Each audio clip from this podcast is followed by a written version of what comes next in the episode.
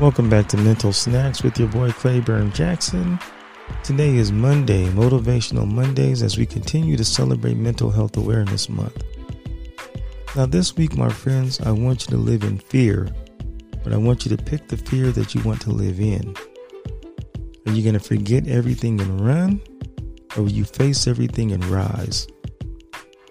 Forget everything and run, or face everything and rise. I choose to face everything and rise because no matter where you go, there you are. So if you forget everything and run, you're only running someplace else and taking that same fear with you. Face everything and rise. Meet it head on. Successfully beat it and overcome that fear. And no matter where you go, there you are, standing as a much stronger person than you were before. It's your boy Claiborne Jackson, Mental Snacks, Mental Health Awareness Month. Like, subscribe, and comment. Live in fear where you face everything and rise, not in the fear where you forget everything and run, because no matter where you go, there you are. Peace.